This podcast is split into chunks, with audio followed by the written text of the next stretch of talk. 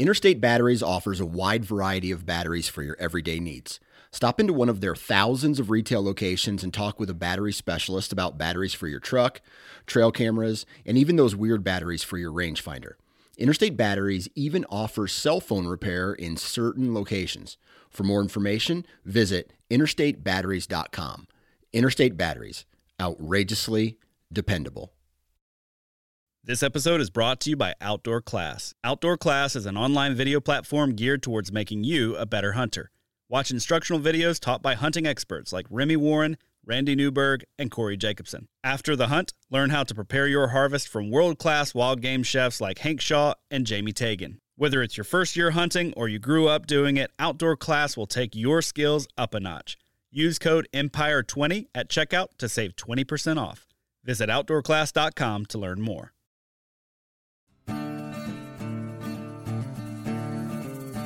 The Houndsman XP Podcast Network is taking you on the journey. Your host, Master Trainer Heath Hyatt, will combine his decades of experience as a houndsman and as a professional trainer that will light the path forward and make our packs lighter on this lifelong journey to become better hunters and houndsmen. There are no shortcuts, so lace up those boots and grab a dog leash. The journey begins now.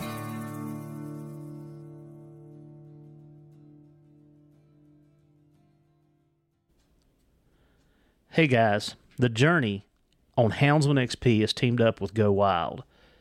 Go Wild is a social media platform that was made for hunters by hunters. If you guys and gals have listened to any of the other podcasts that I've been on, you know what a huge outdoor enthusiast I am. I love being in the woods with my hounds. There's nothing more exciting than hearing the thunder of a spring gobbler. I love fishing for trout in the brooks and the streams. And I love being on the river chasing that ever elusive fish of a thousand casts, the muskie. Go Wild is the place that I can post my trophies, hunts, and memories without being censored. But Go Wild is so much more than that. It's a place to share your stories, sharpen your skills, hone your tactics, get gear reviews, and shop for anything outdoors. When you make a purchase from the Go Wild store, everything is free shipping. Anything that you purchase anywhere in the country, no matter how big, free shipping. So go down to the show notes, click on the Go Wild link at the bottom, and get signed up today. And let's go wild. On this episode of The Journey, we are going to have a familiar voice back on with us today. Um, he's been on several podcasts actually, and we always enjoy talking to him. A wealth of knowledge, and we want to talk to him about some of the hunts he's had this fall.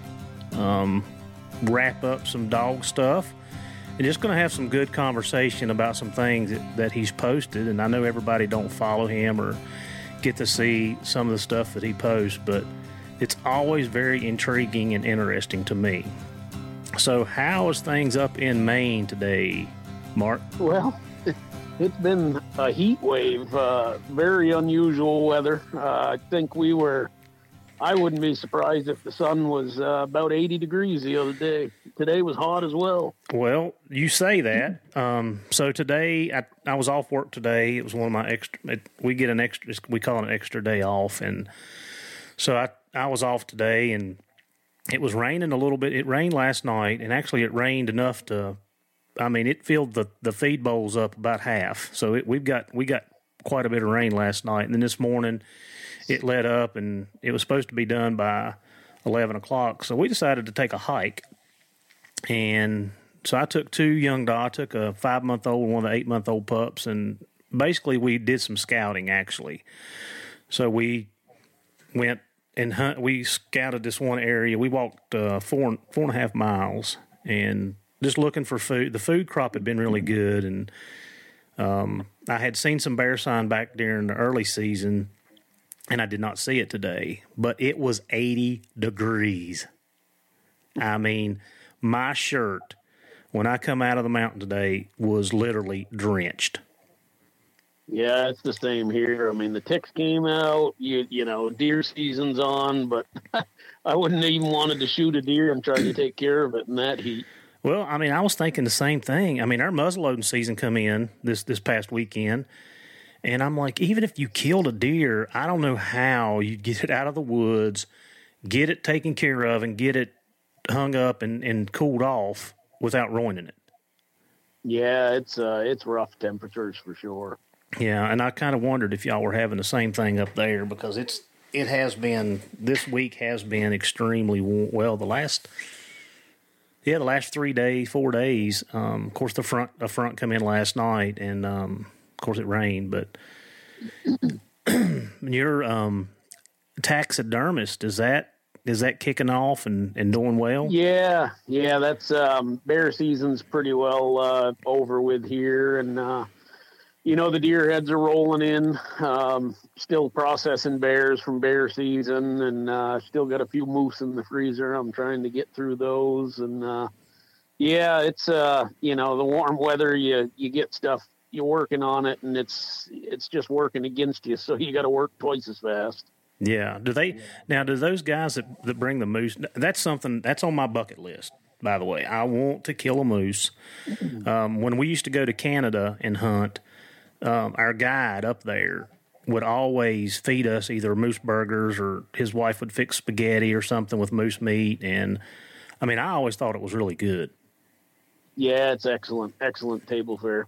So last year, me and one of my buddies put in for a Maine tag. And, you know, if you put in, one of you draws and both of you can go, but it didn't work out. It didn't, you know, I didn't do it this, I haven't done it this year. I guess it'll come up in March. But Yep. that is on my bucket list. I always see them when, well, we hunted in Maine a couple years ago. Well, it's been a lot, a lot of years ago.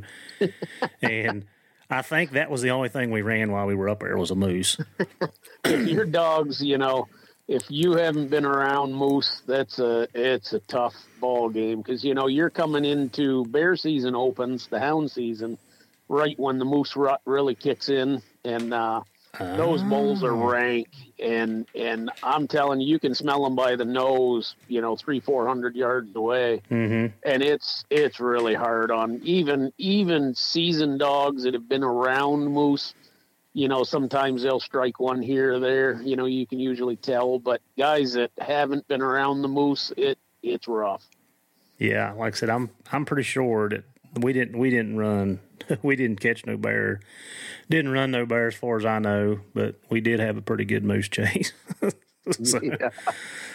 But let me let me just go back and clarify stuff. So we're with Mark Dufresne, and Mark, you are a guide, and you guide Yeah. hunts. Now, do you just do bear hunts?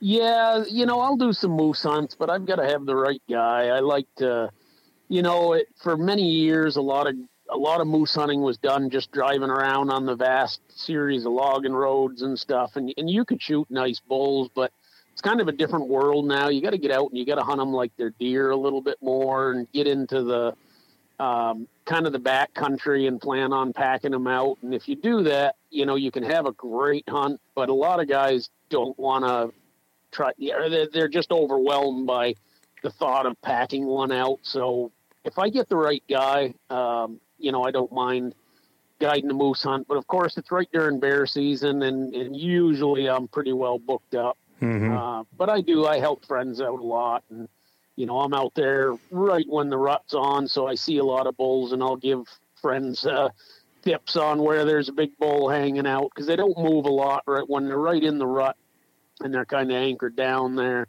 You know, they stay in a real small area, and uh, if the cows are right there, they tend to stay pretty tight to them. So you can you can get them if you work at them.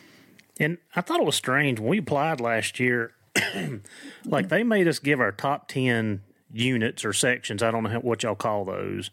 Yep, yep. Um, Your zones. your zone, yeah, the top ten zones. And of course, you know, reading up on it, you know, we were trying to make an educated, you know, pick. Um, a lot of people that had commented on some of that stuff, they always give them their last their last couple of picks. Either they give them their eighth, ninth, or tenth pick. so, yeah, I, I typically only put one pick in, one or two, because I just I'd rather hunt those zones or nothing. You know. Mm-hmm. Well, like I said, it's on my bucket list. I'm gonna keep trying. It's a great hunt, boy. When you uh, when you bring one in on a string and he's raking and and grunting to you and you're interacting with him, uh, it's it's pretty awesome. It's uh, it's right up there with like a an elk coming in bugling. I mean, when them bulls are really slamming the old grunts down and hitting trees, it's fun. Mm-hmm. Yeah. Well, I, I mean, like I said, I haven't got to experience that yet, and I hope I get to experience it before my time ticks away. But that's they're they're a beautiful animal. They're huge. I mean, they're huge. Yeah. I about hit one in Canada coming around a curve, and a, a cow would run across the road, and it was all I could do to get locked up. Yeah. And I was thinking, man, if she comes through the truck, it's done. Like it's done. It is. It's uh, there's a lot of people killed every year, you know, with moose car collisions because Mhm. they they're so tall that the basically what happens is it takes the legs out from under them and they come right through the windshield and crush the driver. And they they tend to uh, like they'll open on a car four door sedan or something like that. The the whole roof will be just peeled right back like a can opener. I mean, it's it's a rough deal when you hit one at 60, 70 miles an hour. yeah, I can only imagine. That's something I prefer not to do for sure. Yeah, it's it's usually fatal, you know, at, at those speeds. Yeah. No, I can. I mean, that's. I mean, that's like hitting another vehicle. Yeah. I mean, you know, that's Yeah. that's. So, what's the average moose up there? Is it eight hundred thousand pounds? Yeah, you know, a thousand pounds is a stud. Mhm. Um, you know, we kill some of them every year, but uh, you know, I would say typical mature bull, you're going to be eight to nine hundred pounds. Um, you know, pretty pretty common to be right in there somewhere. Um, the racks, you know, they haven't been quite as good as they used to be in the past. Uh, used to be pretty easy to kill, like something in the mid fifty range for spread, and now I think your average is probably down more around 40 inches. Uh, Mhm. There's still great, great bulls out there killed every year, but you definitely got to get in the back country and, and get away from the roads and the people to, to kind of isolate those bulls and, and work on them. Yeah, I, I've seen a couple guys post um, some pictures, and now that you say that, the the spread did look, um, I guess, less than average. The couple, Yeah. the couple of them I seen were not not. I would say they were probably in the low to mid forties, if that. Yeah, there's a lot of bulls killed that are in the 30s, mid 30s. Um, that's your, that's going to be your young bulls, and and typically, like if a guy's calling, those bulls come in. I mean, they just come charging in. They're wild. You know, they're trying to get there before the big boy. You know, here's that cow, so they're they're trying to swoop in there and steal her, and um, you know, so a lot of those bulls get killed but they're really just sort of the satellite bulls. You know, a lot of the times when you're working a big bull, you'll have three or four of those small 30, mid 30s. You know, those bulls will be hanging around the fringes. Um, but yeah, they're they're the first ones to usually die because they're pretty careless and uh, and just come charging into the cow calling. And the guys can't take the temptation. They see the bull, and that's they gotta have it. Yeah, you know, and, and I'll tell you what's funny is uh, every year I see it. Um, guys get panicky. Like the first three, four days are hot, and moose do not move when it's hot. hmm Like you got the first half an hour, last half an hour, uh, middle of the day, you might as well just go scout new country and, and look for, you know, rut activity and rut pits. And, uh, and then, um, basically almost every year, you know, there'll be one day that you get a frost. And when you have that frost, it's magical. I mean, the, the bulls are just, you'll have five or six of them talking to you and, but guys tend to get panicky, and by Wednesday they're going home. They, they give up. They haven't seen a bull. They haven't seen a moose, and they they just leave Wednesday night. I'm going home, and Thursday, Friday, Saturday, it's like a ghost town in most of the zones. Oh wow. Yeah, Well, hopefully it'll work out, and I can draw a draw a tag and and then get up there and and get me one. I think, you know, we had talked about um, actually, you know, taking a trip. I think our summer trip this year is going to be up to Maine. nice. Um, it's arc. is it Arcadia?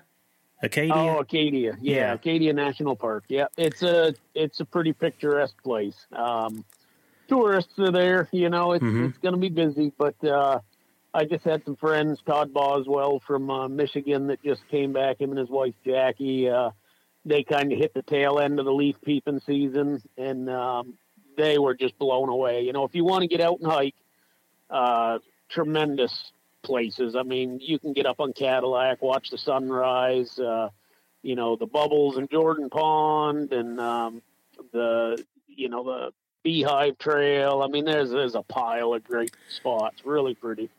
Well, I think we're going to hit that, so I may have to pick your brain later on about it. Absolutely. So, how I, I just wanted to talk to you about your season, and like I said, I've kept up with your post, and you know, I you know, I keep up and watch, and you know, the hound world is so small. Um, I know that you met one of my friends up there. Um, BB Yeah. BB said he was up, and y'all had got together for some reason or another, and Yeah, I needed some uh, cephalexin for a dog, and mm, I, in my haste to pack up and head north for the opening week, I'd left my big bottle, and uh, of course, the first bear I ended up getting on kind of put a few holes in everybody. So uh, I knew he was down the road. Had a mutual friend, and uh huh. uh, was able. He was only uh, you know half an hour, forty five minutes south of me there, so I ran down, grabbed some pills that saved me a lot. Yeah, I mean, and it, you know, networking is such a, you know, it's such a valuable resource for us. Oh, it's you know it's huge. Uh, like you know later that week, I've I've had to do a lot of vet care on my dogs, and I'm pretty good at suturing. And he got he got kind of wrecked on a bad one, and uh, he brought two or three dogs up, and I sewed them up later in the week for him. So, you know it it does it. It's great if you can work with a friend and uh, help each other out. Yeah, and mm, I, I guess so. Is y'all season still in?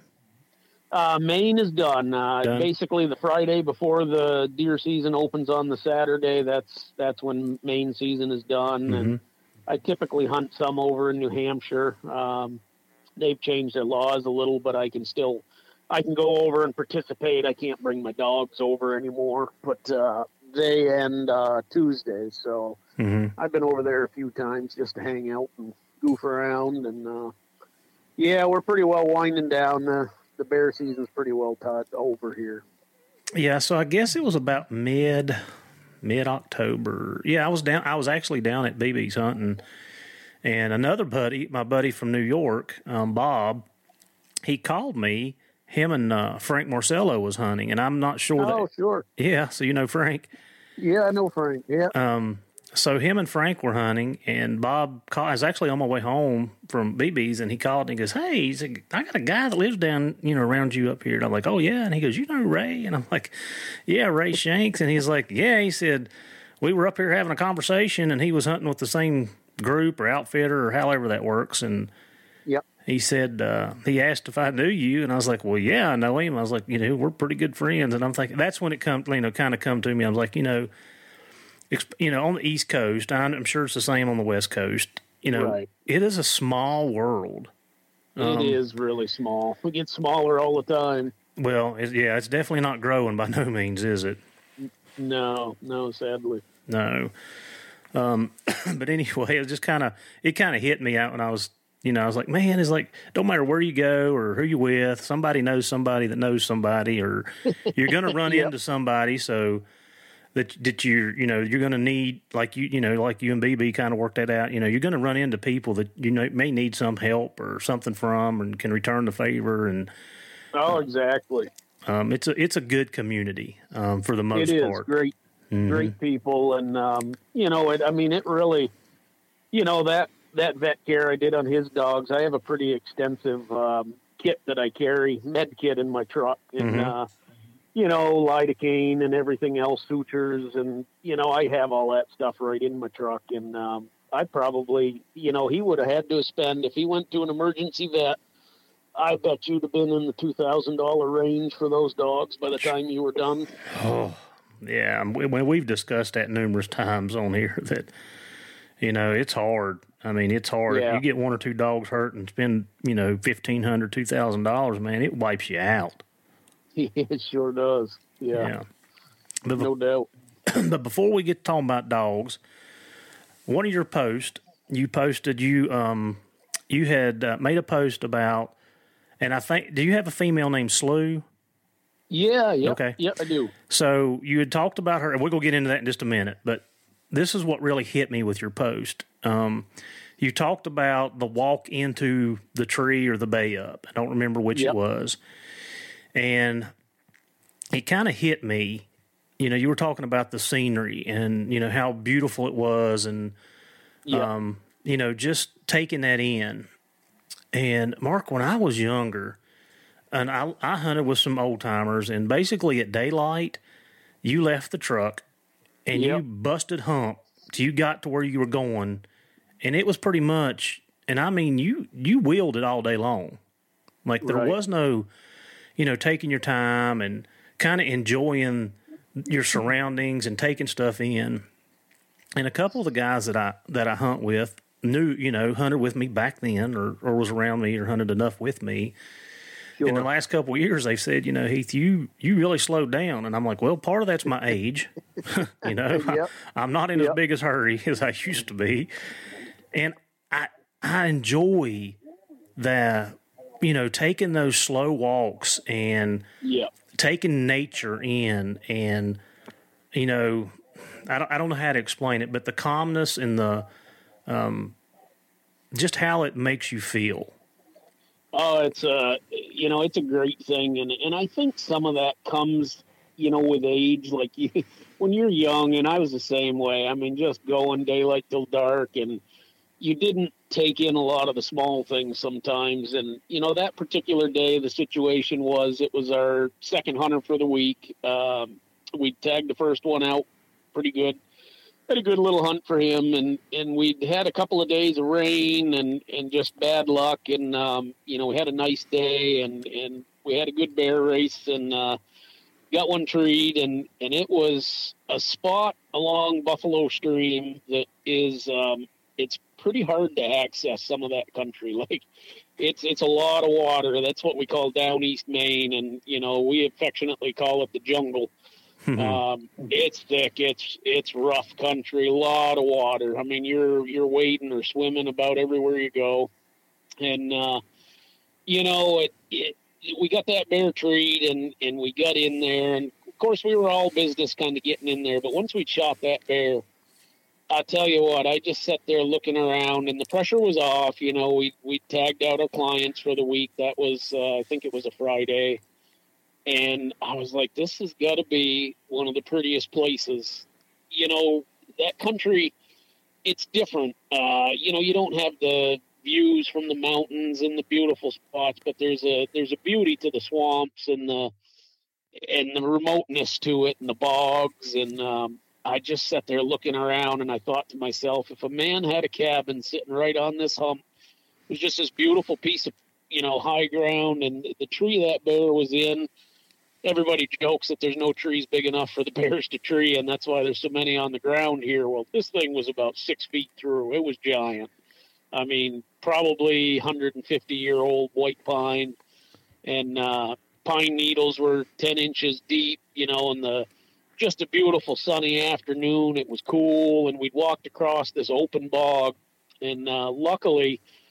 Those bogs, if you keep moving, you can you can kind of stay dry if you stand in one place you start to sink and uh, you know you you don't know how deep you're going to go so you you know we we just kind of hustled across there but it was beautiful four or five hundred yard wide open stretch and and of course you can see out in those bogs and there was moose rut pits out there there'd been Mhm. bulls raking and it was just a cool spot you know the water was glistening in the sun and a little breeze blowing and honestly, like after we killed that bear and the pressure was off, I sat down at the base of that tree. The pine needles were as soft as a feather down feather comforter, and you know, I sat there for probably fifteen or twenty minutes and just took it in.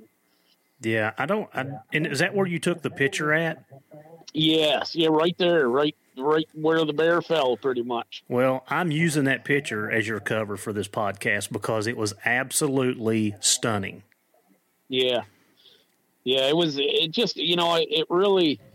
Every place has a unique beauty to it, and and it's hard to explain what down east Maine is like with those bogs, but uh, that was as pretty a place as I've been, even in the mountains and stuff. It it was a unique spot and um, just a bluebird afternoon. You know, we'd had three four days of rain and and we were just you know we'd been slogging through swamps and water and wet, and then we come out to that beautiful spot and. uh it was pretty uplifting, you know. Uh, pressure was off, and we just kind of soaked it in. It was, you know, it was like ten or eleven o'clock. We had the bear killed, so we had all day to get it out, and um, we packed it out and quartered it up right there on the banks of the river, and we all headed out. Well, and that's one of those that's one of those places that that hunter will never forget. Oh yeah, yeah. It's uh, it it was a neat spot. I mean, even me, I won't forget it. I mean, it's just a just a beautiful spot, you know. And how long had it been since a man had stood there? I mm-hmm. I couldn't even tell you. Well, that's something I try to do more now that I'm a little bit older. Is take those things in and not get in as big as rush. And even when my dogs are treed, I mean, I used to run hightail it. I mean, I was almost sprinting to the tree. Yeah. Oh yeah. And I don't do that as much as I, I used to. I, I still, like you said, I kind of do business to get in there, but yeah. I'm not afraid to stop and, and, and, and take a breath either. Yeah, you you know you have to as you get older and you get a little fatter and you get a little slower. It, uh, you know you you can't charge like you used to. But uh, you know the other thing is too is um, you know I've guided for a lot of different guys here in Maine and and I've done the trophy hunts and uh, it's a whole other ball game when you got guys paying high dollar hunts and big, you know, one, three, mm-hmm. four hundred pounders, and they're all on the ground. Where I'm hunting right now, uh, with my friend Brandon Salles, he owns a little guide service, Lord Mountain Guide Service, and um, we try to kind of key in on the guy that just wants a good, honest bear hunt. He wants to get away for the week. He wants to spend it, you know, just shoot a nice mature bear, but it doesn't have to be. Sometimes we kill 500 pounders, sometimes they're 150 pounders. Mm-hmm. But it's more about the hunt and and the journey to get there than it is the kill. And I like that. It's a lot more laid back. You know, we we tend to if we haven't got anything going by noon, we tend to wrap it up and and we might go around do some fishing or take them for a little sightseeing over to some waterfalls and stuff and go look at just a few overlooks over the bogs that are really neat out there. So it's a little more fun to me. Um, as I get older, I find myself enjoying those hunts a lot more. Well, it's about, like you just said, it's about the journey. It's about the process. It's about, you know, taking that stuff in and, and living life to your fullest. I mean, that's, like I said, that post kind of caught me and I'm like, you know, Mark's hit the nail on the head here. Like, we got to slow down. We've got to start enjoying our environment and enjoying what we see. And, you know, you posted, I think it was that same post, you said that, you know, the, these dogs and these bear take us into to places that most people never see. You'll, you'd never go there. Nope. And w- when you get there, all of a sudden it occurs to you, this is magnificent, you mm-hmm. know, and the fact that probably very few people they avoid those areas because they're so hard and so remote to get into that there's a uniqueness you know to the fact that you're one of the few people that's probably ever stood there and and that's in this world right now that's a rare thing to be able to stand in a place where very few people have ever stood so i try to take that in when i end up in those and the dogs you know they're masters, the dogs and bears, I should say, they're masters at taking you to those places. Yeah. And that was that was one of the things that intrigued me about the hounds and hunting with hounds and you know that that that was one of the things and I can't, you know, like you said, go to places that you know most people never walk. No people yeah. nobody goes in these thickets that we do and it opens up into like you said this, you know, God God's living room yeah, I mean, because exactly. that's that's what it opens up to. But when we left the truck, I mean, it was the typical put your head down and just start bulling. Mm-hmm. And we didn't go about 70, 80 yards, and all of a sudden we got on the. And I, I said, well, usually a lot of the rivers you can walk right on the banks of the river as long as the beavers haven't dammed it up. So Mhm. I said, we'll cut right to the river. And, and all of a sudden it opened up into that just a magnificent bog. And, you know, there's so many little things that you don't even notice until you slow down. The pitcher plants, you know, all these bog plants, it's such a hard living out there that they actually they're carnivorous, you know, they're they're catching insects, the sundews, the there's these little things you're walking over the top of them, stepping on them, and and all of a sudden you stop and you you look down in a pitcher plant and you pour it out, and there's all sorts of flies and bugs in there. I mean, it's just a unique environment, and it's really worth slowing down to enjoy it a little bit. Yeah. All right. Before I ask you about the dogs, I know you're an avid reader. What book you Yeah. reading right now? Oh, let's see. Um, I've got a stack of about six. I just finished one on genetics. That that was a doozy.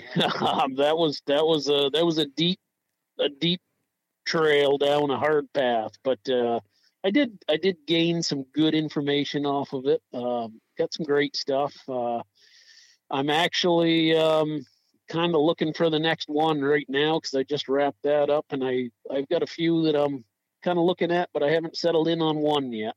Yeah. So one of the books that I'm I'm getting ready to start, um, and it's an older book, but I heard it on another podcast, and I'm like, I'm gonna give this a try. It's called "Don't Shoot the Dog."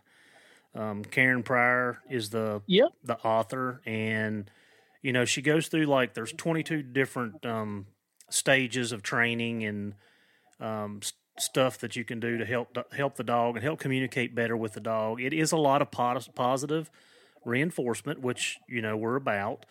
Um, Yep. But anyway, that's that's kind of what I'm you know reading right now, and I know you know like I said, it's kind of old. She she introduces the clicker, which you know Just been. just because it's old doesn't mean it doesn't have valuable information. If in I it. if I can take one thing away from it, it'll make me better. Yep. Yep. Yeah. Listen, I I'll read anything. Um, the King Ranch Quarter Horses Mhm. was that was a magnificent book. Um, Snakefoot, the making of a champion. That You- was a bird dog. You put me Um, on it. I've got it laying here on my coffee table. Yeah. awesome, awesome read and and just different people's approaches to training and um, picking puppies and and whether it's you know the the King Ranch quarter horses was really fascinating to me on the the way they maintained their line and how successful they were and the outside blood that they brought in and uh, really some great takeaways from that book. hmm Yeah, I, I I I actually got that book after you and I talked about it, and that's one that I have not opened up yet. I had bought a book on um, breeding, and it was oh lord, this book was a 1927 book, and I actually Yep. sent you a picture because I found it at the um, an old old bookstore in Beaufort, South Carolina, and it was a hard read. Um, Yeah. it was hard. Uh, once you know the, the chapters or the the chapters that you were interested in and stuff um, was easy, and then when it started Right. breaking down some of the the scientific stuff of it, I I struggled. Woo. Yeah, That was the one I just finished. I mean, I I had to I honestly like to get through it. I actually had to kind of glean through the information and and when it really got into the deep math of it, uh, Mhm. I just avoided it because it honestly it was over my head. yeah, yeah. Well, But I did get some some very valuable pieces out of that that really explained some things to me, and uh, it was worth it. Um, I I can't say I enjoyed that book, but it was uh, it was a great book to read. well, it's an information seeking task. That's what I, that's what I tell myself sometimes. Yeah, absolutely. Looking to draw information. All right. Well, we probably bored the listeners about our our regular stuff, but so tell me the the story you, you talked about Slew in that that post that I and I, like I said I had read numerous posts that you had put up. Um, Sure. And some of them are lengthy. I mean, good, like very good stories, and like there's always a an aha moment. Um, I Yeah. think with your stories, Mark, and that you know that's what, like I said, that's what intrigues me and interests me, and I wanna, you know, I wanna see how you're doing, and um, so you know, just tell me about your dogs a little bit, and you know, I definitely want to hear the story about Slew because she was doing it by herself that day. Oh yeah, Slew is um, Slew is she's a she's a great dog. Um, came out of a cross that I had made years back. She's about six years old now. There was only three that I raised out of it. Um, unfortunately, lost the others. Uh, kind of bad timing in the winter with the litter and, and some cold and hot temperatures. And anyways, um, out of the three that made it, uh, there was Slew, there was Goodnight, and then there was the dog Frankie. Uh, Goodnight, unfortunately, was killed last year in Maine. Um, he just got on a rough bear and he got busted up internally, and we really didn't realize that he was messed up that bad. Uh, mm. A friend of mine, Rob, had him down in North Carolina, and uh, he was up here guiding for like five weeks, and it was the last bear. And the, he was on his way home when he realized he was crashing, and uh, he didn't make it, unfortunately. But um, just an excellent trail dog. Rob had told me that 24 hour old tracks were were pretty easy for him. Um, Slew is Slew and Frankie, the other two are very similar. Uh, Frankie is um, their their flaw, and and I'll just be honest about it. I have some tight mouth stuff in my dogs that I'm working around, uh, cold trailing wise. Now, when they're up with a bear, they're barking, mm-hmm. but uh, cold trailing, um, I have to be very careful in my crosses to not get silent trailers. And uh, this was one of the first crosses I had made before I realized I had that issue, and it kind of opened my eyes to it. But mm-hmm. Slew is a silent trailer, and Frankie is a silent trailer. Um, but Frankie's about it. He's really too gritty, too much nerve. Uh, been busted to pieces, but his through all of that is just maintained amazing speed and and um, great endurance, long distance, twenty mile races, catching the bear all by themselves. Slew's the same way. Um, just doesn't matter how bad it gets. She's there till uh, till the bitter end. Real nice, nice little dog.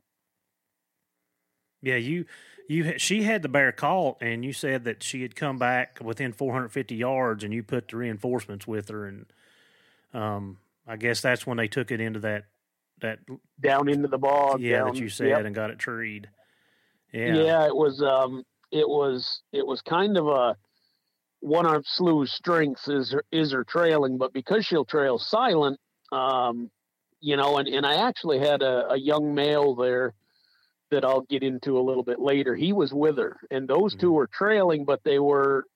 It was kind of interesting to me. They were trailing parallel, but on a similar course. They would crisscross. They would intersect, almost like you see sometimes with a sow and a yearling, mm-hmm. or a pair of yearlings. But but I knew this bear that they were after from. We had it on camera, and it was a nice boar, a couple hundred pounds, just a single boar, and. uh I couldn't quite figure out. Sometimes there's other bears that travel these same areas, so so they were trailing together. Well, they finally came together, and Slew was out ahead of him, and uh, of course she was silent, so he didn't cast to her right away. Well, when she was finally barking, uh, you know, you pretty much when she's barking, you load your gun and you go you go to kill a bear. Mm-hmm and she was barking 80 barks a minute and i said oh boy she's got him and and she took him down to buffalo stream and i was hoping he wouldn't cross because it's uh takes about 45 minutes to drive around and by the time you drive around they're usually gone and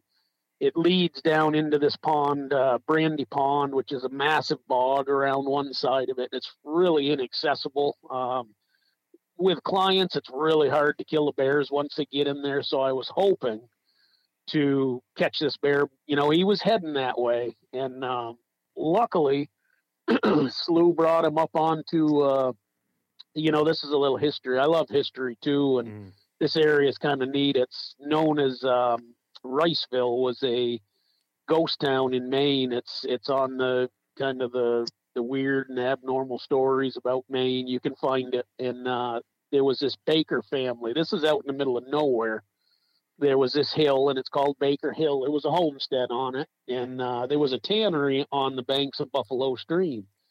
And back in the early 1900s, one day somebody came, the tannery had burned, and there was about 150 people living there. And somebody came one day and everybody was gone and there's stories about corpses laying around you know and but there's still remnants of that town there but it's out in the middle of nowhere and this is where Slew was basically baying this bear and she brought it up onto baker hill and there's one old road that goes up to where the old apple trees and the clearings were and uh I got up there and the wind was blowing, and unfortunately, I had two females, uh, or three or four dogs, loose with me, just walking towards her. And unfortunately, the excuse me, the wind changed, and and she went back down to the river. And it was about a half an hour later she started to come back up, and uh, I had actually started walking back to the truck. And when I saw her come back, I said, "I'm going to get this. I'm going to get these dogs to her because I'm a firm believer, and if you can get a bear packed properly, you're going to put the brakes on them. And I didn't want this bear to get out of this area because it was a pretty good area where he was at.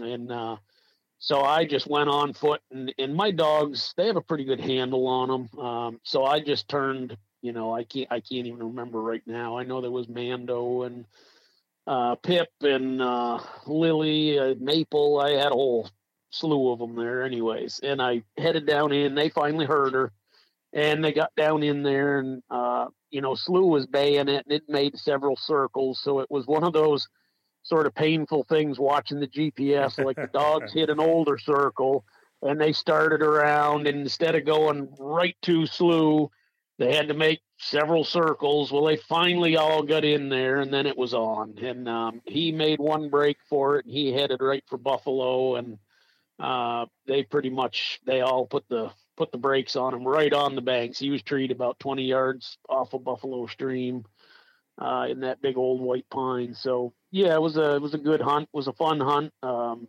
just worked out well. Yeah, I mean, like I said, just reading your story, I, I knew that that dog had done a really good job. So I want to go back to the tight mouth. Um, yeah, I don't know if you've listened to any podcast I put out, but I'm I'm working with the same issue. Yeah. Um, I've got two dog, two of my best dogs. Um, they they will they will drift off and they'll be gone. And the next thing you know, they like I said, they my male dog will open maybe a time or two. Right. Um, and he will open right before he jumps. My yep. little female, she don't open until she's jumped. Yeah. And then it's just like you said with Slew. I mean, it's just cow, cow, cow, cow. I mean, you know, yeah. when she's opening like that, you know she's right with it. There's no question. Oh yeah, yeah, yeah. So how? What are you doing? You said that you had to be careful. So how, what are you doing to combat that? What is your process, or what is your so, goal? Yeah, amongst my dogs, like I've I've kind of figured out, you know, where it's coming from in my bloodlines. Um, and I, I never breed silent to silent. If I breed silent to open, and I'm talking just cold trailing because they'll all bark when they're up with the bear. Mm-hmm. But uh, I'm just talking on cold trailing. If I breed silent to open, I tend to get about 50 50. So then selection becomes a major of it's very important with these dogs. Um, you got to keep your litter close. You got to keep access to it. So if you don't end up with the open one, your buddy has the open one, and you can still breed to it. Mm-hmm. And and if I breed open to open, I end up with open. So I just have to be very honest with myself. Now, they're all bear dogs. There's no no doubts in my mind about it. Um, but I'm just I'm very mindful, and I'm also looking for. This has been uh, ongoing for two or three years. I'm looking for an outcross that's not going to hurt me not a total outcross, something that has some similar blood that's somewhere that I can pick up the strong mouth mm-hmm. uh, and then breed that back into my dogs. So I'm always trying puppies from friends and, and trying to see. I like to, to take a pup right from, you know, eight weeks old on because, you know, to just take somebody's word, everybody gauges their dogs different. And it's, yes. it's such a hard thing to, put into terms. I believe my friend, and and I believe him hundred percent. You know, they're they're honest about their dogs, but he may allow something I don't, or I might allow something he doesn't. Um, so so I like to start right from pup. So I often every year I'll pick a pup up from somebody with the thoughts that this is the possible outcross down the road that I could then breed back into my dogs, but to try to fix that mouth. Yeah. So, all right, I just want to make sure I'm I'm I'm understanding what you're saying. So, if you're you're taking an open to um, a tight mouth and you're getting a fifty percent, so you're getting you're getting more mouth, but you're not where you want to be. Is that correct? Right. Okay. Yes, exactly. But now, Yep. if you take that dog that's that's 50-50, Yep. and you breed it to an open, are you getting Um, what you want? I'm getting more consistent, but it still comes down to selection because, say, a litter of eight, Mm-hmm. there might be three of them that are exactly what you want. There might be three of them that are usable, more open than the parents were, and then there's going to be a couple of them that are not what you want at all. Um, so it's still genetically, it's still th- it's such a dominant trait. It still throws back, um, even down the road, two or three crosses if you're not careful, all of a sudden you can pop into a bunch of silent trailing dogs again. Mhm. Um, so I'm I'm forever mindful of it. Uh, but I I improve. I have definitely improved the open trailing in the dogs, but it's still not doesn't happen overnight. You know, it's a it's a journey. It It's takes process, time Yes. it's a process. You got to keep and you got to be ever vigilant. If you drop the ball just one time, you just set yourself back six years. Mm. You Mm. know, so yeah, one one selection is everything with breeding. It, I mean, one wrong pick on a cross, and if you go with that, and all of a sudden you might be two years down the road and say, "I screwed up. I really I blew this." Yeah, and it Um, takes two years to figure it out, doesn't it? yeah it's not doesn't happen overnight Yeah. you know you think man i got it here and and then all of a sudden a couple years into it the dog starts tightening up on his mouth or something changes and you're like ah good golly i thought i had it hmm So when you go to the out or you're you, you want to outcross, but you want it in it you want a family some type in the gener in the five, seven, six, seven generation. yeah something something like that if i can now there's a couple of different bloodlines that i'm i'm very interested in i i'm ever mindful of speed um Mhm. i like speed speed catches bears Yep. I will say the dogs that I have now, um, they're a little weaker on speed than what I started with probably 10 years ago, 20 years ago, whatever you'd say. But uh, I have gained on the stick and the nerve. Hey, don't hit that fast forward button, folks. I've got something I want to talk to you about real quick. I'm not trying to sell you anything. I know you're tempted to go ahead and fast forward here, but this is a very special week, and I want you to hear me out. This is the week of Veterans Day. Our United States military members have sacrificed life and limb and personal freedom to move about, to serve, to preserve our freedoms. And there are several thousand veterans out there who are looking for opportunities to hunt and fish and get plugged into the outdoors, to get them off the couch, to re engage in society. And hunting is a great way to do that. There are also thousands of kids out there who are Gold Star kids who've lost a mom or dad. Both of these groups, veterans and Gold Star family members, are deeply impacted when they can get their minds off of their own grief and sorrow and heal mentally and emotionally. And I've seen it personally when we engage with freedom hunters and get these veterans and Gold Star family kids back out in the outdoors and hunting. It's not a big deal. It really isn't. It's it's as simple as you going to houndsmanxp.com and going to the Freedom Hunters link on our website and becoming a volunteer. You don't have to be an outfitter, professional hunter, or you don't even have to put them up in your home. You just need to make yourself available and say, "Come and hunt with me. Come and watch my hounds work." Let me plug you into a part of hunting that you've probably never seen before. It could be a local veteran that Freedom Hunters will set you up with, where you can meet them at the corner store somewhere they're going to stay in a hotel or maybe they're going to drive home that night. And uh, you're just going to take them hunting. That's all there is to it. So please join Houndsman XP in honoring America's heroes. You can make a commitment to freedom today by going to houndsmanxp.com and finding the Freedom Hunters link and going to freedomhunters.org.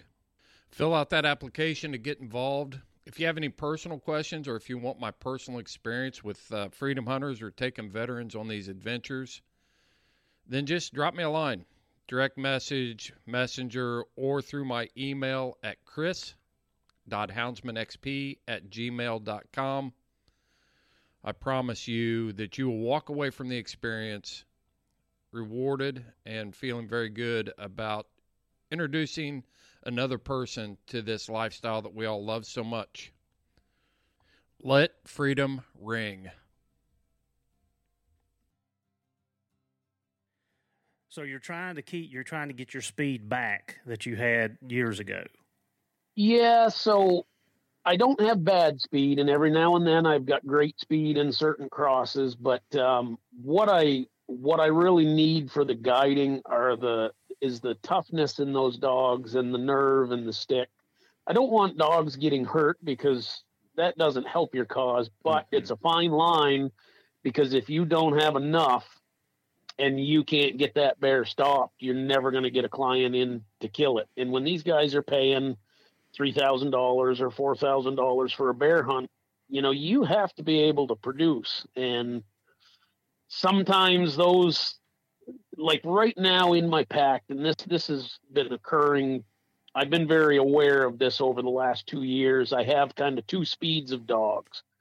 I have some that are a little slower some that are a little faster.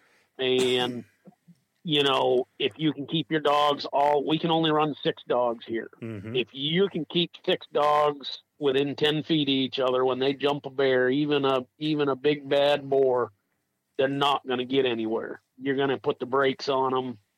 And if you take away their thought process on a bait up bear, then you can kill that bear. But if that bear's got one dog on him, he's thinking about where he wants to go. He's thinking about how to avoid the roads. He's thinking about how to use the water to slow the dog down, slow the hunters down. But when there's six of them and he wants to go left and there's a dog in front of him and he turns to go right and there's a dog in front of him. Then he tries to go straight ahead. There's two dogs in front of him.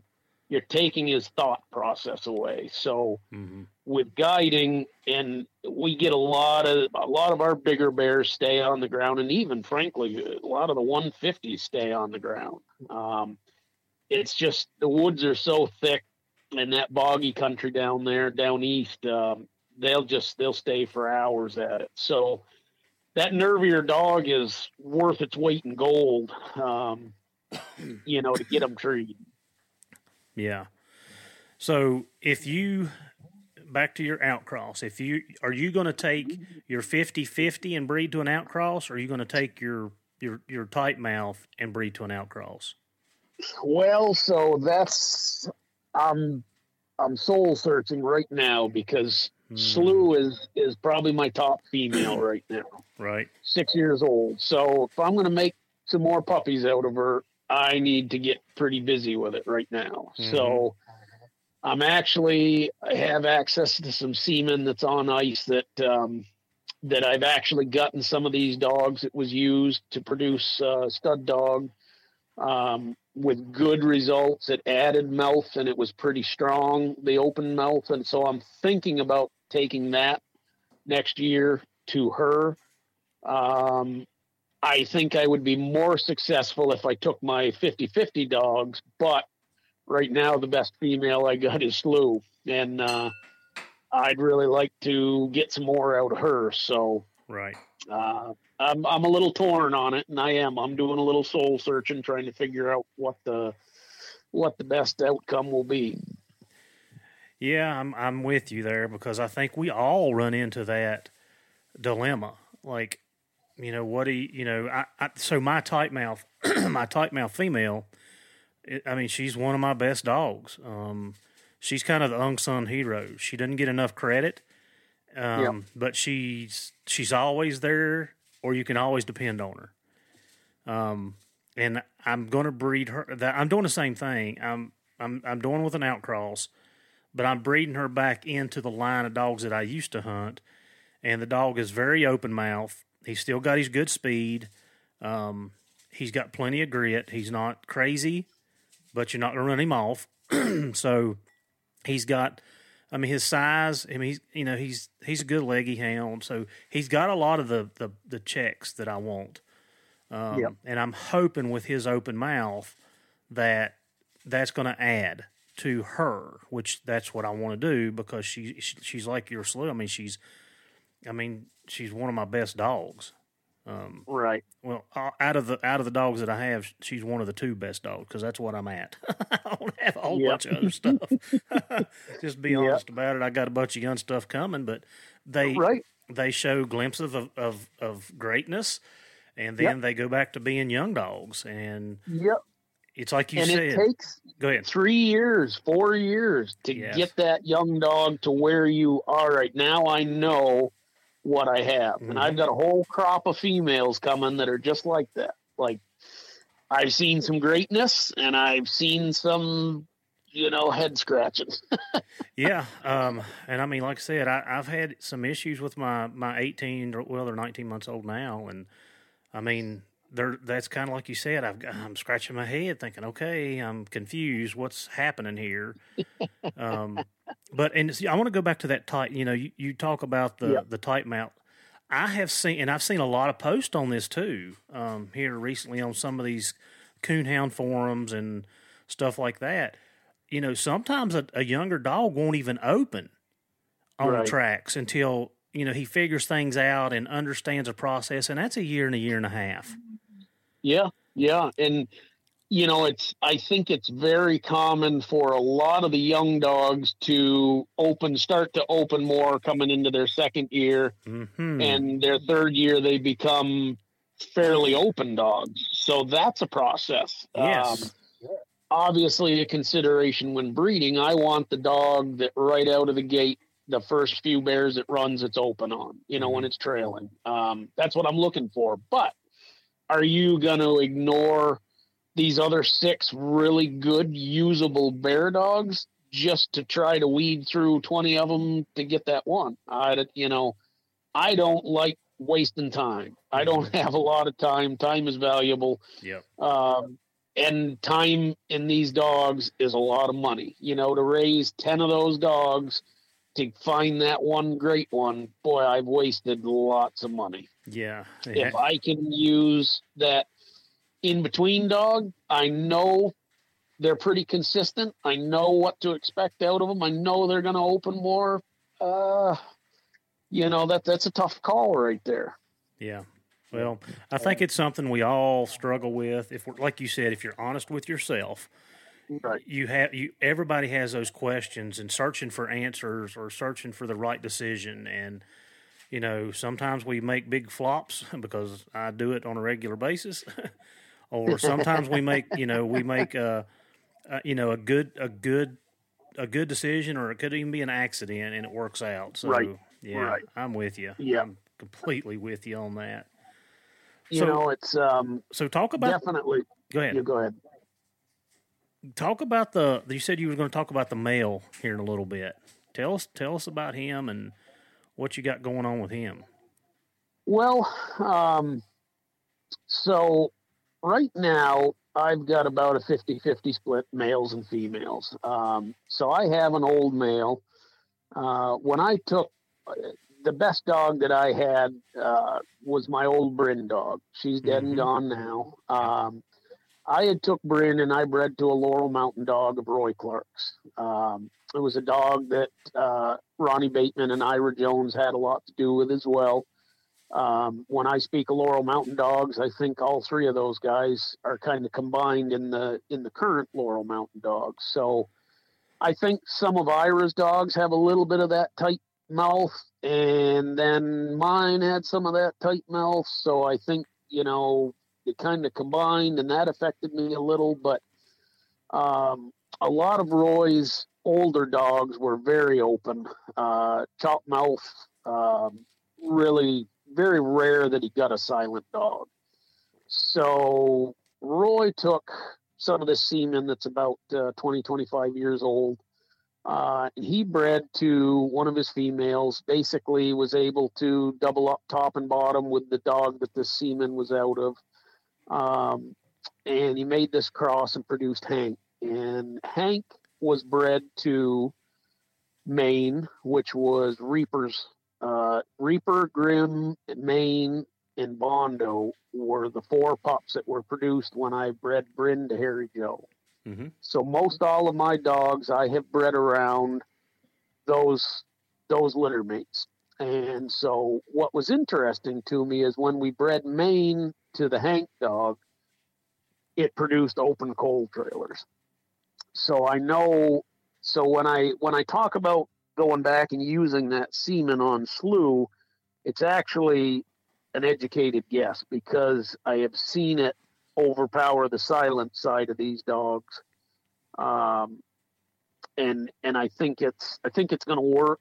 So that's that's a definite way that I'm going to go. But so my males, I have Reaper and I have Grim. They're ten and a half years old now. Um, Reaper got hurt really bad in training season. Um, phenomenal cold trailer.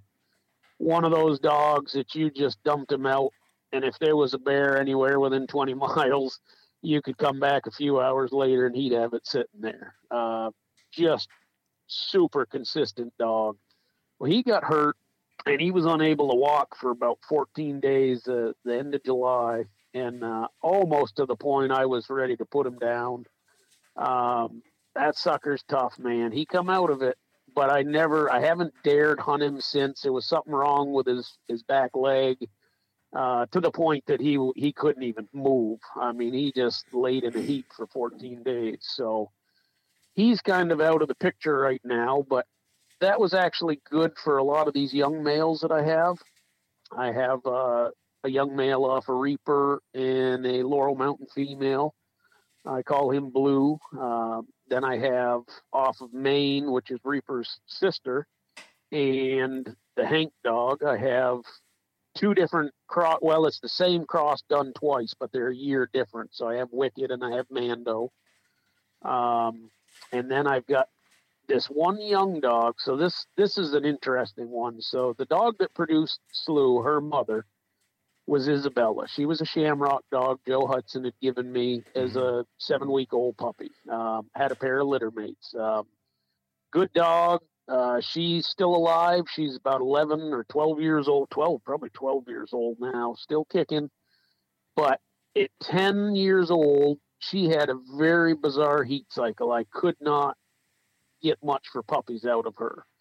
Um, there was only four puppies ever out of her that made it to hunting age. So she came into heat at 10 years old. And I said, by golly, I'd be crazy if I didn't try it. You know, I wasn't hunting her because she was just too old. Uh, she had a little bit of a heat stroke issue a year before, so I, I just hunted her a little bit in cold weather, you know, just to get her out. But Yep. for all intents purposes, she was pretty well retired. So I just I was sitting there at about uh, 12 days in or 13 days in, and I said, you know what? I'm going to walk her over to Wicked, who was off of uh, Roy's Hank dog. That semen goes back to the semen, and he's an open cold trailer. Um, very nice dog, solid dog. Uh, probably too nervy. Um, not the fastest dog, but a but a rock solid bear dog. And uh, Izzy was an open cold trailer. Um, so I said, I'm just I'm gonna put Wicked on her one time, and if it happens, it happens. Well, by golly, it worked, and I got one puppy. And I've been around this gig long enough. Like those old females that are real nervy, you got to be careful with them when they're 10 years, even eight, nine, 10 years old, and they have pups. Like you don't want to fool around. They often have been damaged so much that they have trouble with birth, um, contractions, muscles don't work right. There's Mhm. been a lot of injuries. So took her right to the vet, x-rayed her, had one big pup in there. It was breech. So I just said, you know what, let's just do a C-section. And, uh, and we did that and out popped this, uh, nice black male And I let some kids that I know name him, and they came up with Onyx. He's coal black. Um, he was uh he was he reminded me of Izzy when she was young, just a live wire running on about 220, almost too much. Annoy you. Well, I'll tell you, I started hunting him, and that sucker, he settled into it to the point that when he was young, uh, my friend Rob from North Carolina, he was working up here this summer, so he went out in training season and he hadn't seen Onyx until when he left kill season this year. Um, about five weeks of kill season, he stopped at my house here, and I was we were looking at the dogs, and he said, "Is that Onyx?" And I said, "Yeah." I said, "He's different, isn't he?" He says, "That's not the same dog," and I said, "I know." He matured, and so right off the get go, this dog, I I dumped him right with the big dogs at a bait and I don't, I didn't have a camera on it. I don't know how old the track was, but I know the dogs had to work pretty good to trail it. And uh, by golly, that sucker, he got behind him, but he trailed it. And they jumped it and come across the road, and he was way behind, but he come out on the track barking every breath. Big, beautiful voice. I mean, just, just rings through the woods like I, I'm just, I'm blown away. You know, I'm thinking this, this is something. And uh, I've been very careful not to get him on anything that was going to really hurt him. I don't think he has the nerve of Wicked. Um, so I try to be careful with those pups that are. Mm-hmm. I don't want to say soft, but but he's not mature wicked. enough yet. Yeah, yeah, exactly. Yes. So so I've been very very careful with what I put him on. At times I left him in the truck when I would have loved to have kicked him into a a bear race, but I'm glad I didn't because we fast forward to kill season and we had killed a bear.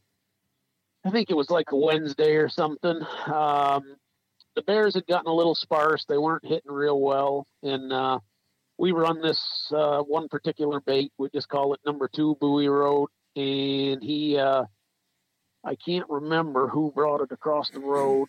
Um, anyways, comes across the road. We dumped them all in, and uh, they treat it. We harvested it. It was a 150, 60 pound boar. So the next day we had about a 400 pounder on the same bait, and uh, I said, "Oh by golly!" I said, "I just I dumped four out. It was it was probably a 10 hour old track, 12 hour old track, something like that." And they trailed, and the race the day before, I didn't have it on my GPS anymore, but in every time I tree a bear, I tend to save the waypoint on my GPS because mm-hmm. it, it's just interesting to me. I like to see my little flags on there. Yep. And I'll just say tree. And, and I had a tree right, this bear circled about six times around where I'd treed this bear two years previously. So meanwhile, Brandon, this is just slow going. They're trailing and, and picking and, and gosh, I walk I I like to when they're really grubbing hard, I'll walk right with them from the bait until they finally take it on their own. It, it's an encouragement thing. I don't really, I don't sic them on it, but when they see you there, they hunt a little harder. They work a little harder. And when you see where they're getting sent, and if you know your dogs, you can tell when they've got bear scent, just the way their body actions are. Mm-hmm. And I'll go to that spot and I'll stand there, and pretty quick you'll see 50 yards further well, as I'm doing that, I come up. There's been a moose fight right behind this bait. I mean, there's hair. It's all torn up, size of a football field, and I'm like, oh gosh, I'm gonna, I'm gonna end up with a moose race out of this thing for sure, you know. And so that kind of screwed up the dogs. Well, pretty quick, I look on my GPS, and they're right where that bear had circled around uh, the day before, around that old tree sign on the GPS, and. uh Brandon says to me, he says, guys, this is kind of looking like the race the day before. And I was like, no. And, you know, they were barking pretty good and now they were barking a little less, but this young male is, is just going. And I'm thinking, I don't know if he's got a moose or he's got what, but I said, I'm going to let him rip. I'm going to see what he's made of. And, uh, it was like an hour later. I said, where the bear had come across the road, it was in a dip. So I went past it and Brandon was sitting right there. He saw right where the bear came out. I said, "Show me where that bear come out." And I'll be son of a gun. About 30 minutes later, that dog stepped out on that track, and it was just a few minutes shy of 24 hours old. and we didn't let him go to the tree. It was another 600 yards to where the tree was, but I have no doubt he was trailing. He got messed up in that swamp, and he ended up on that track from the day before, and he was trailing that. And Mando was actually trailing behind him. He's an older dog. Uh, he's got another two years on him, but this young male was just putting on a clinic on trailing. I mean, I was, I've got to say, I've seen some pretty nice trail dogs, but I don't think I've ever had one that his first year of hunting was tracking something 24 hours old. Um, That's definitely encouraging, isn't it? And it makes you. Oh my gosh! Yes. Yeah, yeah. So he's been he's been fun for me, and um, he's an open trailer, and he's got he has got the loudest voice of any dog I've had in a while. I mean, it just echoes through them swamps, and uh, I've been pretty pretty careful with him. I I kept him off some real bad ones, kept him in the truck. Um, I'm glad I did. I'm hoping that he progresses like I think he's gonna, because he's only gonna get better. And he had a heck of a first year. Uh, probably killed several bears to him. Um, but his trailing, I like a trail dog, and I like to be able to dump six dogs at a bait and have them trail together and jump together. Because mm-hmm. when they can jump within ten yards of each other, that bear's caught. I don't care.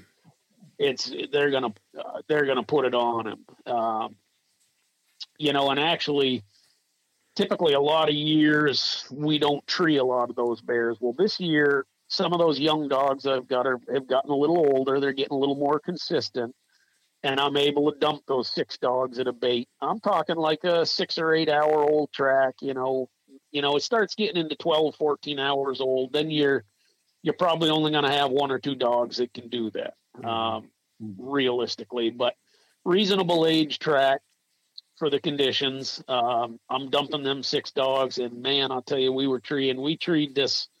I think it was the second week, uh, second or third week. We killed this boar. We'd been after him for years, and I'm telling you, this dude was. He was a bad customer. I mean, he strung us out over them bogs, this Gauguin stream, and I mean, there's a there's a spot out there that's five, ten miles of bogs, and he'd get out in the middle of that and just shake dogs until there was nothing left year after year.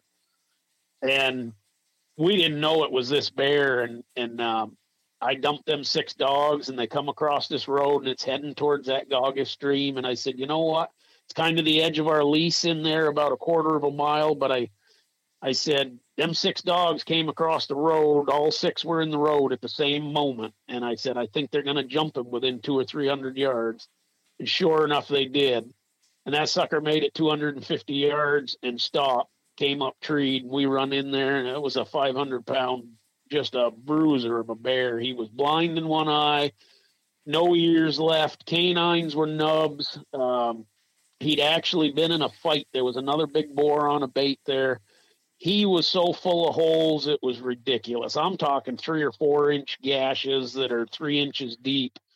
Um, been chewed up ripped his one of his upper canines he'd ripped right out of his skull uh, all within the last couple of weeks you know fighting these other boars. Just i mean he was scarred. He had this uh, the way we could identify him back on the middle of his body he had about a 12 inch circle that was bald, but it was black. And then the, what would have been the open wound healed white. The skin was white and it was kind of shaped like a lightning bolt. Mm-hmm. And uh, so he was, you could see it in every picture, you know, and, and we treed that sucker. And I'll tell you what, when they jumped him, I mean, he only made it, it was, I can't even, I don't remember if it was 250 yards or 160 yards, but it was, it was quick. And i mean it was a battle i'm not going to lie to you. I took i took some hits and three of those dogs were out for three weeks but uh, when i can kill a bear like that that's exciting to me. Uh, that's one of the coolest bears i've ever killed with my dogs. It wasn't the hardest hunt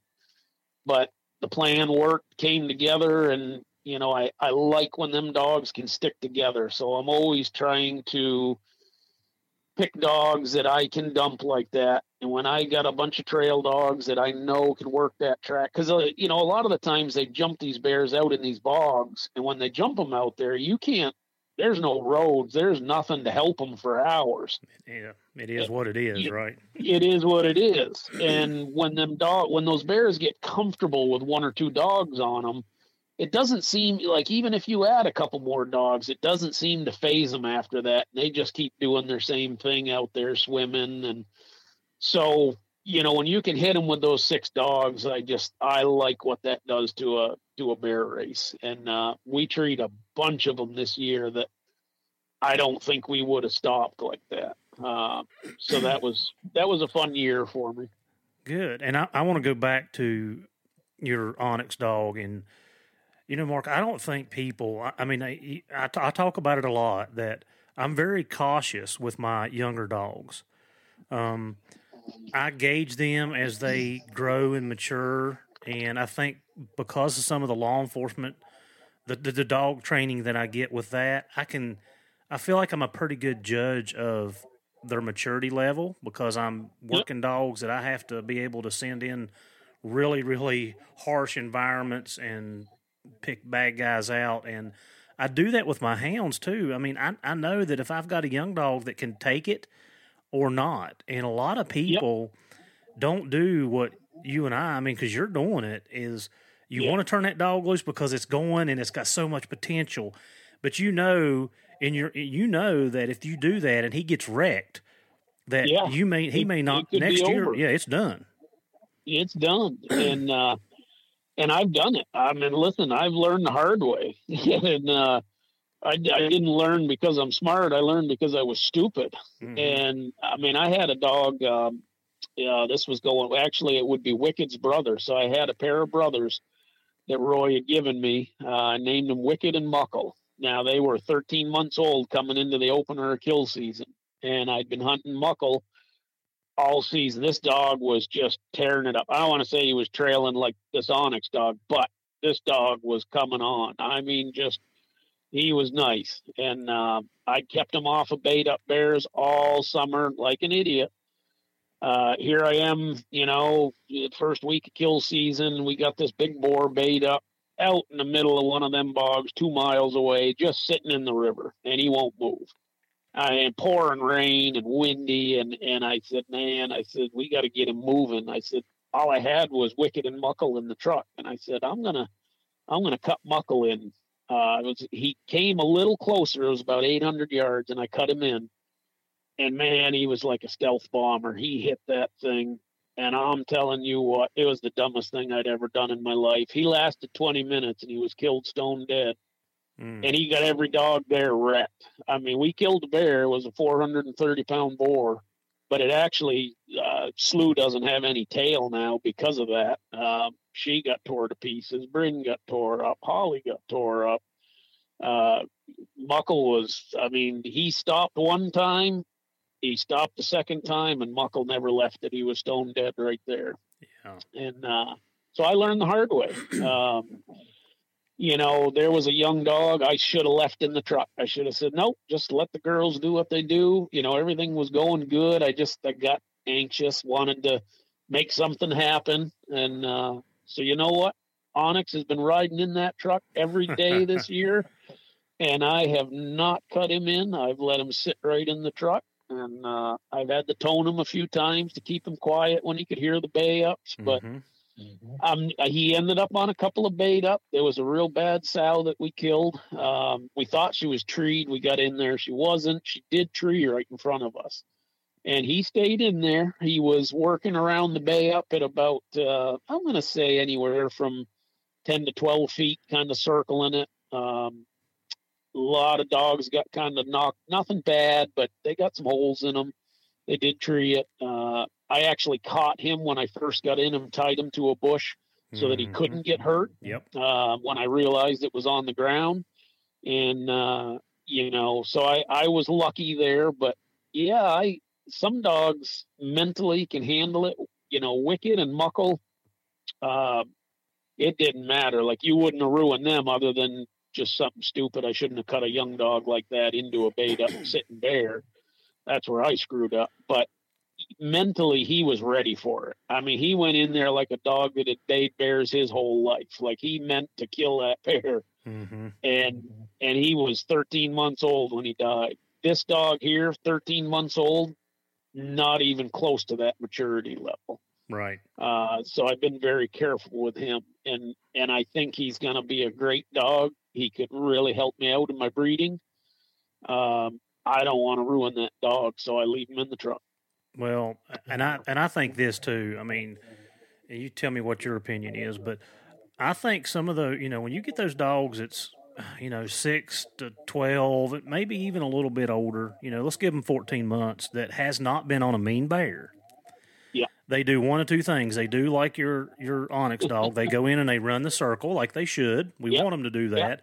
Or That's they think exactly right. or they think it's the coon out here that Yep. you've showed them before and they can tackle it and take care of it and that's what gets them in trouble and that's exactly what Muckle's story was. Um, you know, I showed him one coon in his life. That was quite a wild thing. So I never showed him another one, but he went in there thinking that he was going to rule the roost. He felt Mhm. like he was a king, and uh, the bear was the king of the woods that day. So, yeah, one or two things is going to happen, and you know, you hope like Onyx for me, really. I'm pretty happy the way he's developing. Uh, if you have a trail dog with that kind of ability, you don't want him getting busted up. You don't want him getting hurt. You want to be able to hunt him every day. yep Um, you know, I have another female, for instance, comes to mind. So I have a pair of litter mates, uh, Lily and Maple. Maple is Lily trails pretty nice. Um, Maple won't trail a lick, but I'll tell you, out of all the dogs I have in my yard, you know who was on more bear kills than anybody was Maple. You know why? She will bay tight, but she will not ever. She's never had a toenail hole in her. Barks every breath.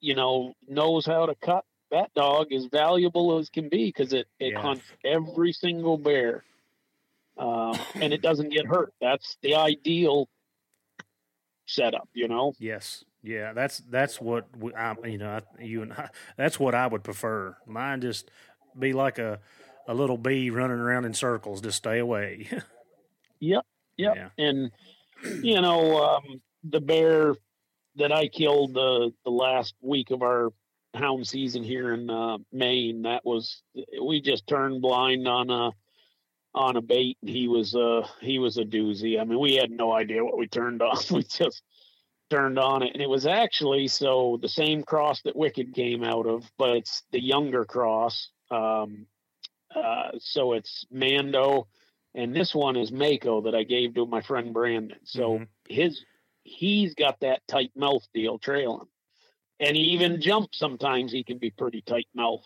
Um, so he got out on this bear, and he did a bang up job. I mean, I'm telling you, they were in a bog out there. It was a thousand yards of water, and they he swam and he fought this bear bay and this thing all by himself. The other dogs were coming, but they were way behind him. He just he pushed it, and pushed it. Finally, they started catching up to him, and uh, and then this bear would go back into the water, and he would shake half the dogs, and they're still coming, but they were behind him.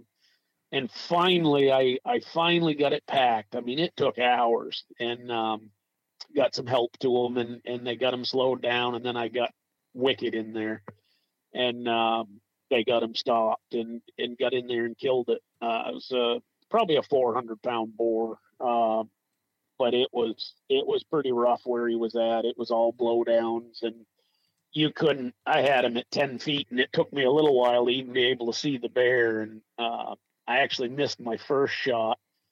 Charged the dogs right at me, and he was about five feet off the end of the barrel when I when I shot the first shot. And um, that sucker, he locked eyes with me and that was when he knew I was there. And I was, I thought I was going to stone him right there. And that sucker sucked his head back and spun.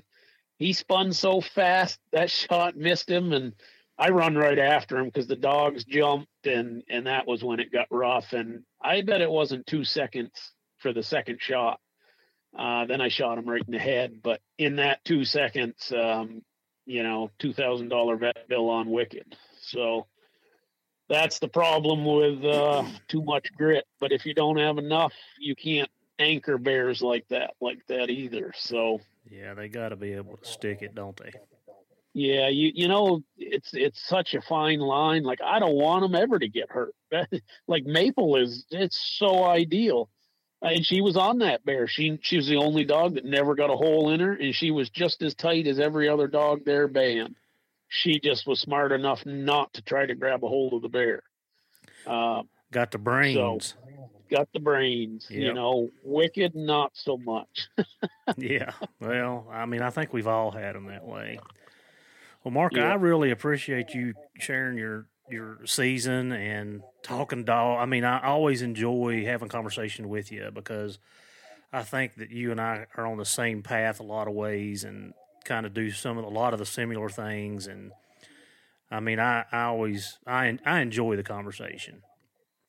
Well, I've enjoyed it as well, and uh, you know, and and I I type the stuff in the stories mostly for friends because I'm I'm terrible. I get bear hunting, and for two months my family doesn't know if I'm alive or not. So, that's you know, your, when I get commu- service, that's your letter home, right?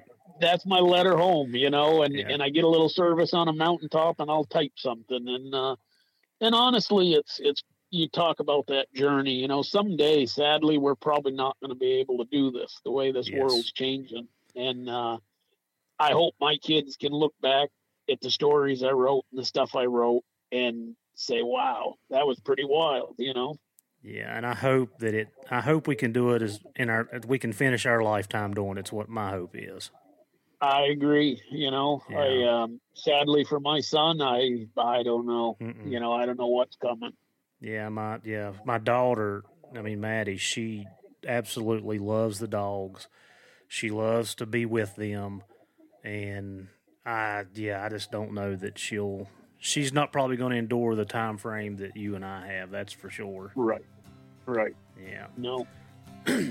Well, Mark, like I said, I appreciate you spending your time with us, and like I said, I always enjoy the conversation. And thanking you for helping us teach, train, and learn. Absolutely. Thank you for having me.